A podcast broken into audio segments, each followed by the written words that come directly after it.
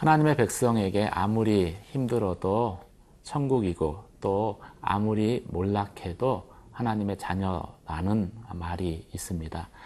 어, 이 말은 하나님의 백성은 어떠한 절망적인 상황에 처한다 하더라도 하나님 아버지로 인해서 소망을 가질 수 있다라는 것이죠. 오늘 본문의 말씀을 통해서 하나님은 하나님의 백성에게 소망을 품을 수 없는 아, 그러한 절망적인 상황은 없다라는 것을 말씀하시며 소망을 가지라라고 저희에게 권면하고 있습니다.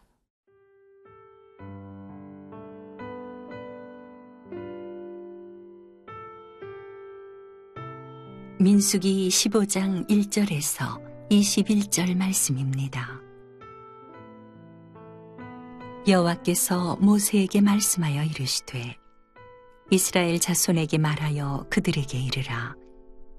너희는 내가 주어 살게 할 땅에 들어가서 여호와께 화제나 번제나 서원을 갚는 제사나 낙헌제나 정한 절기제에 소나 양을 여호와께 향기롭게 드릴 때에 그러한 헌물을 드리는 자는 고운 가루 10분의 1에 기름 4분의 1 흰을 섞어 여호와께 소재로 드릴 것이며 번제나 다른 제사로 드리는 제물이 어린 양이면 전제로 포도주 4분의 1 흰을 준비할 것이요. 순양이면 소재로 고운 가루 10분의 2에 기름 3분의 1 흰을 섞어 준비하고 전제로 포도주 3분의 1 흰을 들여 여호와 앞에 향기롭게 할 것이요 번제로나 서원을 갚는 제사로나 화목제로 수송아지를 예비하여 여호와께 드릴 때에는 소재로 고운 가루 10분의 3 에바에 기름 반 흰을 섞어 그 수송아지와 함께 드리고 전제로 포도주 반 흰을 들여 여호와 앞에 향기로운 화제를 삼을지니라. 수송아지나 순양이나 어린 순양이나 어린 염소에는 그 마리 수마다 위와 같이 행하되 너희가 준비하는 수요를 따라 각기 수요에 맞게 하라. 누구든지 본토 소생이 여호와께 향기로운 화제를 드릴 때에는 이 법대로 할 것이요. 너희 중에 거류하는 타국인이나 너희 중에 대대로 있는 자나 누구든지 여호와께 향기로운 화제를 드릴 때에는 너희가 하는 대로 그도 그리할 것이라. 회중 곧 너희에게나 거류하는 타국인에게나 같은 율례이니 너희의 대대로 영원한 율례라. 너희가 어떠한 대로 타국인도 여호와 앞에 그러하리라. 너희에게나 너희 중에 거류하는 타국인에게나 같은 법도 같은 규례이니라. 여호와께서 모세에게 말씀하여 이르시되 이스라엘 자손에게 말하여 이르라. 너희는 내가 인도하는 땅에 들어가거든 그 땅의 양식을 먹을 때에 여호와께 거제를 드리되 너희의 처음 익은 곡식 가루떡을 거제로 타작마당에 거제같이 들어드리라. 너희의 처음 익은 곡식 가루떡을 대대에 여호와께 거제로 드릴지니라. 하나님은 불순종한 이스라엘 백성에게 가나안 땅에 들어가지 못할 것이다라는 징계의 말씀을 하신 그 직후에 다시 희망의 소망의 말씀을 하십니다. 1절에서 3절 말씀을 같이 보시겠습니다. 여호와께서 모세에게 말씀하여 이르시되 이스라엘 자손에게 말하여 그들에게 이르라 너희는 내가 주어 살게 할 땅에 들어가서 여호와께 화제나 번제나 서원을 갚는 제사나 낙헌제나 정한 절기제에 소나 양을 여호와께 향기롭게 드릴 때에 아, 광야길 가운데 있는 이스라엘 백성에게 희망이라는 것은 약속의 땅 가나안 땅에 들어가는 것이었습니다. 그런데 가나안 땅을 목전에 두고서 이스라엘 백성은 원망하고 불평하고 불순종하죠. 그리고 그 결과로 그 징계로 인해서 가나안 땅에 들어가지 못하게 되었습니다. 소망이 사라져 버린 것이죠. 하지만 소망이 사라져 버린 이스라엘 광야 1세대에게 하나님께서는 곧바로 모세를 통해서 소망의 약속의 말씀을 주십니다. 15장 어, 1절에서 오늘 읽은 본문의 말씀 가운데 약속의 땅에 본문의 말씀은 약속의 땅에 들어간 새로운 세대가 지켜야 할 제사의 규범에 대한 말씀입니다. 정탐꾼 사건 이후에 갑자기 어, 제사 이야기가 나오는 것은 다소 부자연스러운 그러한 연결입니다. 그런데도 하나님께서는 의도적으로 어, 새로운 세대가 가나안 땅에 들어가서 하나님께 드려야 될 제사에 대해서 말씀하신 것이죠. 20세 이상은 어, 하나님께 불평한 그 죄로 인해서 가나안 땅에 들어가지 못하지만 곧바로 하나님께서는 하지만 20세 미만의 다음 세대는 가나안 땅에 들어가게 될 것인데 거기서 내게 이렇게 제사하라라고 말씀하신 것입니다. 그 땅에서 제사하라라는 것은 그래서 이 두 가지 전제의 약속을 어, 저희에게 어, 말씀하고 있습니다. 아, 첫 번째, 어, 출애굽 1세대에겐 거절되었던 가나안 땅의 다음 세대는 하나님이 약속하신 그대로 다음 세대는 반드시 들어가게 될 것이다 라는 전제죠. 어, 두 번째 오늘 읽은 어, 본문 말씀 8절과 9절 한번 같이 보시겠습니다. 번제로나 서원을 갚는 제사로나 화목제로 수소를 예비하여 여호와께 드릴 때에는 소재와 고운 가루 10분의 3 에바에 기름 반 흰을 섞어 수송아지와 함께 드리고 이 희생의 제사를 드릴 때 많은 양의 곡식 가루와 기름과 포도주 를 희생 어, 제물과 같이 드리라라고 말씀하고 있습니다. 그런데 이 곡식과 포도주와 기름은 이 광야에서 얻을 수 있는 것들은 아닙니다. 이것은 가나안에 정착한 이후에 농사를 통해서 얻을 수 있는 것들이죠. 그런데 그런 것들도 제사 드리라라고 하나님께서 어, 말씀하셨습니다. 그것은 무엇을 의미하겠습니까? 어, 광야에 들어간 다음 어, 세대에게 하나님께서는 가나안 땅을 통해서 풍성한 열매를 어, 거두게 하시겠다라는 그러한 보장을 해주시는 것이지요. 그래서 광야의 이스라엘 백성들에게 곡식과 포도주로 제사할 것이라는 그 말은 이스라엘 백성들 가운데 소망이 될 수 있었습니다. 저희는 이 본문의 말씀 가운데에서 곡식과 포도주로 하나님 앞에 전제 드리는 이 가운데에서 자신의 몸과 아, 또 피로 희생 제물이 되신 예수 그리스도를 아, 또 생각할 수 있습니다. 예수 그리스도의 성찬의 예식을 생각할 수 있죠. 아, 오늘날 아무리 힘든 상황, 절망, 절망적인 상황 속에서도 우리는 예수 그리스도의 그 찢기신 몸과 또 흘리신 피를 통해서 그 예수 그리스도를 붙들면 우리는 소망을 붙들 수 있다라는 것을 오늘 본문은 저희 가운데 다시 한번 말씀해 주고 있습니다.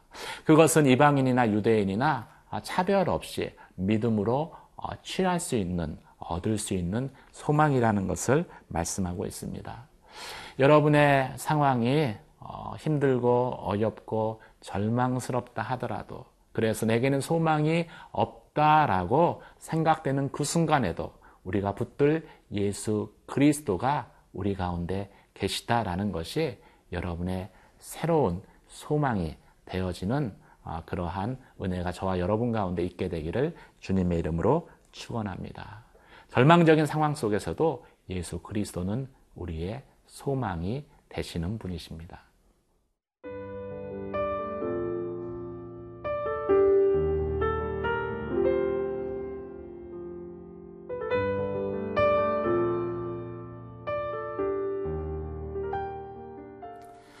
하나님은 아, 새로운 세대들에게 가나안 땅에 들어갈 것을 약속하셨습니다. 그리고 가나안 땅에서 풍성한 결실을 거두게 될 것도 약속해 주셨습니다. 이어서 하나님께서는 그 새로운 세대가 가나안 땅에서 그 땅의 소산물을 거두게 될 때 어떻게 해야 되는지에 대해서 구체적으로 말씀하십니다. 18절에서 20절까지 말씀 보시겠습니다. 여호와께서 모세에게 말씀하여 이르시되 이스라엘 자손에게 말하여 이르라 너희는 내가 인도하는 땅에 들어가거든 그 땅의 양식을 먹을 때에 여호와께 거제를 드리되 너희의 처음 익은 곡식가루 떡을 거제로 어, 타작마당에 거제같이 들어 드리라. 너희가 그 땅에서 난 음식을 먹게 되면은 어, 하나님 앞에 감사하라는 것이죠. 또 그 땅의 첫 초산물로 하나님 앞에 예물을 드리라라고 말씀합니다. 중요한 두 가지 사실 하나님이 어, 거두게 하신 것들에 대한 두 가지 어, 사실을 오늘 본문은 말씀하고 있습니다. 첫 번째, 그 땅의 소산으로 드려야 된다는 것이죠. 이것은 이스라엘이 가나안 땅에 들어가서 얻은 모든 것이 전적으로 하나님의 은혜였습니다라는 고백을 어, 잊지 말라라는 것입니다. 광야는 하나님이 주시지 않으면 얻을 수 없는 곳이었습니다. 광야라는 것은 농사 지을 수 있는 것도 아니고 만나온 매출하기는 하나님의 초자연적인 능력으로 공급되어졌기 때문이죠. 하지만 가나안은 아, 광야와는 좀 다른 곳입니다. 아, 거기서 농사를 짓는 것은 우리가 생각하기에 따라서는 내가 열심히 노력하고 내가 수고해서 풍성한 아, 수확을 거둔 것이다 라고 생각할 수도 있기 때문이죠. 하나님께서는 그것을 경계하신 것입니다. 아, 내게 허락된 모든 것은 비록 내가 수고하고 애써서 거둔 것이지만 이것은 하나님께서 은혜로 거두게 하신 것이다. 이것이 우리가 그 땅의 소산을 먹을 때 하나님께 드려야 되는 예배라는 것을 저희에게 말씀하고 있습니다. 저희는 그래서 이 땅의 주인으로 살아가는 것이 아니라 땅의 청지기로 살아야 된다라고 말씀하고 있습니다. 두 번째 중요한 사실은 첫 열매를 드셔야 된다라는 것이죠. 이 처음 것을 드리는 것이 중요합니다. 여러분 추수감사절이 어떻게 시작됐는지 아실 것입니다. 신앙의 자유를 찾아서 메이플라워를 타고 미 대륙에 정착한 아, 청교도들이 그 해의 첫 추수를 아, 참 기념해서 아, 감사해서 드린 것이 오늘날까지 계속되어져 온 추수감사절의 유래가 되었습니다. 처음 드렸기 때문에 처음부터 드렸기 때문에 지금까지도 지속될 수 있었던 것이죠. 11조도 또 감사의 헌금도 처음부터 어, 드릴, 어, 드리는 것이 중요합니다. 처음부터 하나님의 어, 거심을 인정하는 것이 우리의 삶의 지속적인 감사의 또 예물을 감사의 제사를 드리게 하는 것이죠. 이런 에피소드가 있었습니다. 한 사업가가 사업을 하면서 하나님 올해 50만 불의 그 수입이 되면 11조를 내가 하나님 앞에 드리겠습니다. 그런데 진짜 하나님이 축복하셔서 사업이 너무 잘 됐습니다. 그런데 50만 아, 불이 아니라 45만 불의 수익을 거둔 것입니다. 어, 막상 11조를 어, 내려고 하니까 아, 마음이 아까운 생각이 든 사업가가 아, 이렇게 하나님 앞에 얘기했다고 합니다. 하나님 11조는 미리 떼어 가셨군요. 이것은 우스갯소리이지만 우리의 아, 그 마음의 아, 본성이 어떠한가를 잘 아, 보여주고 있는 것이죠. 감사의 예물도 어, 처음부터 어, 드려야 됩니다.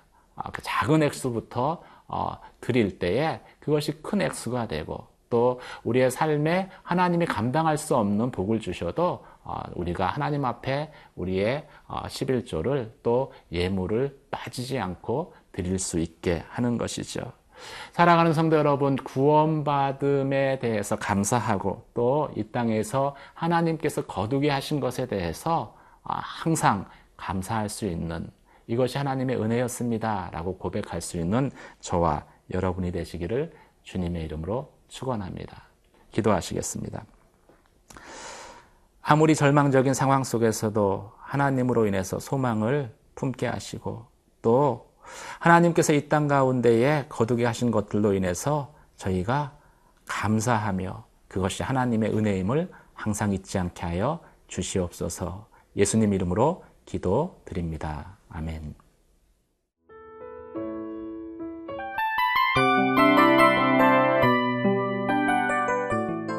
이 프로그램은 청취자 여러분의 소중한 후원으로 제작됩니다.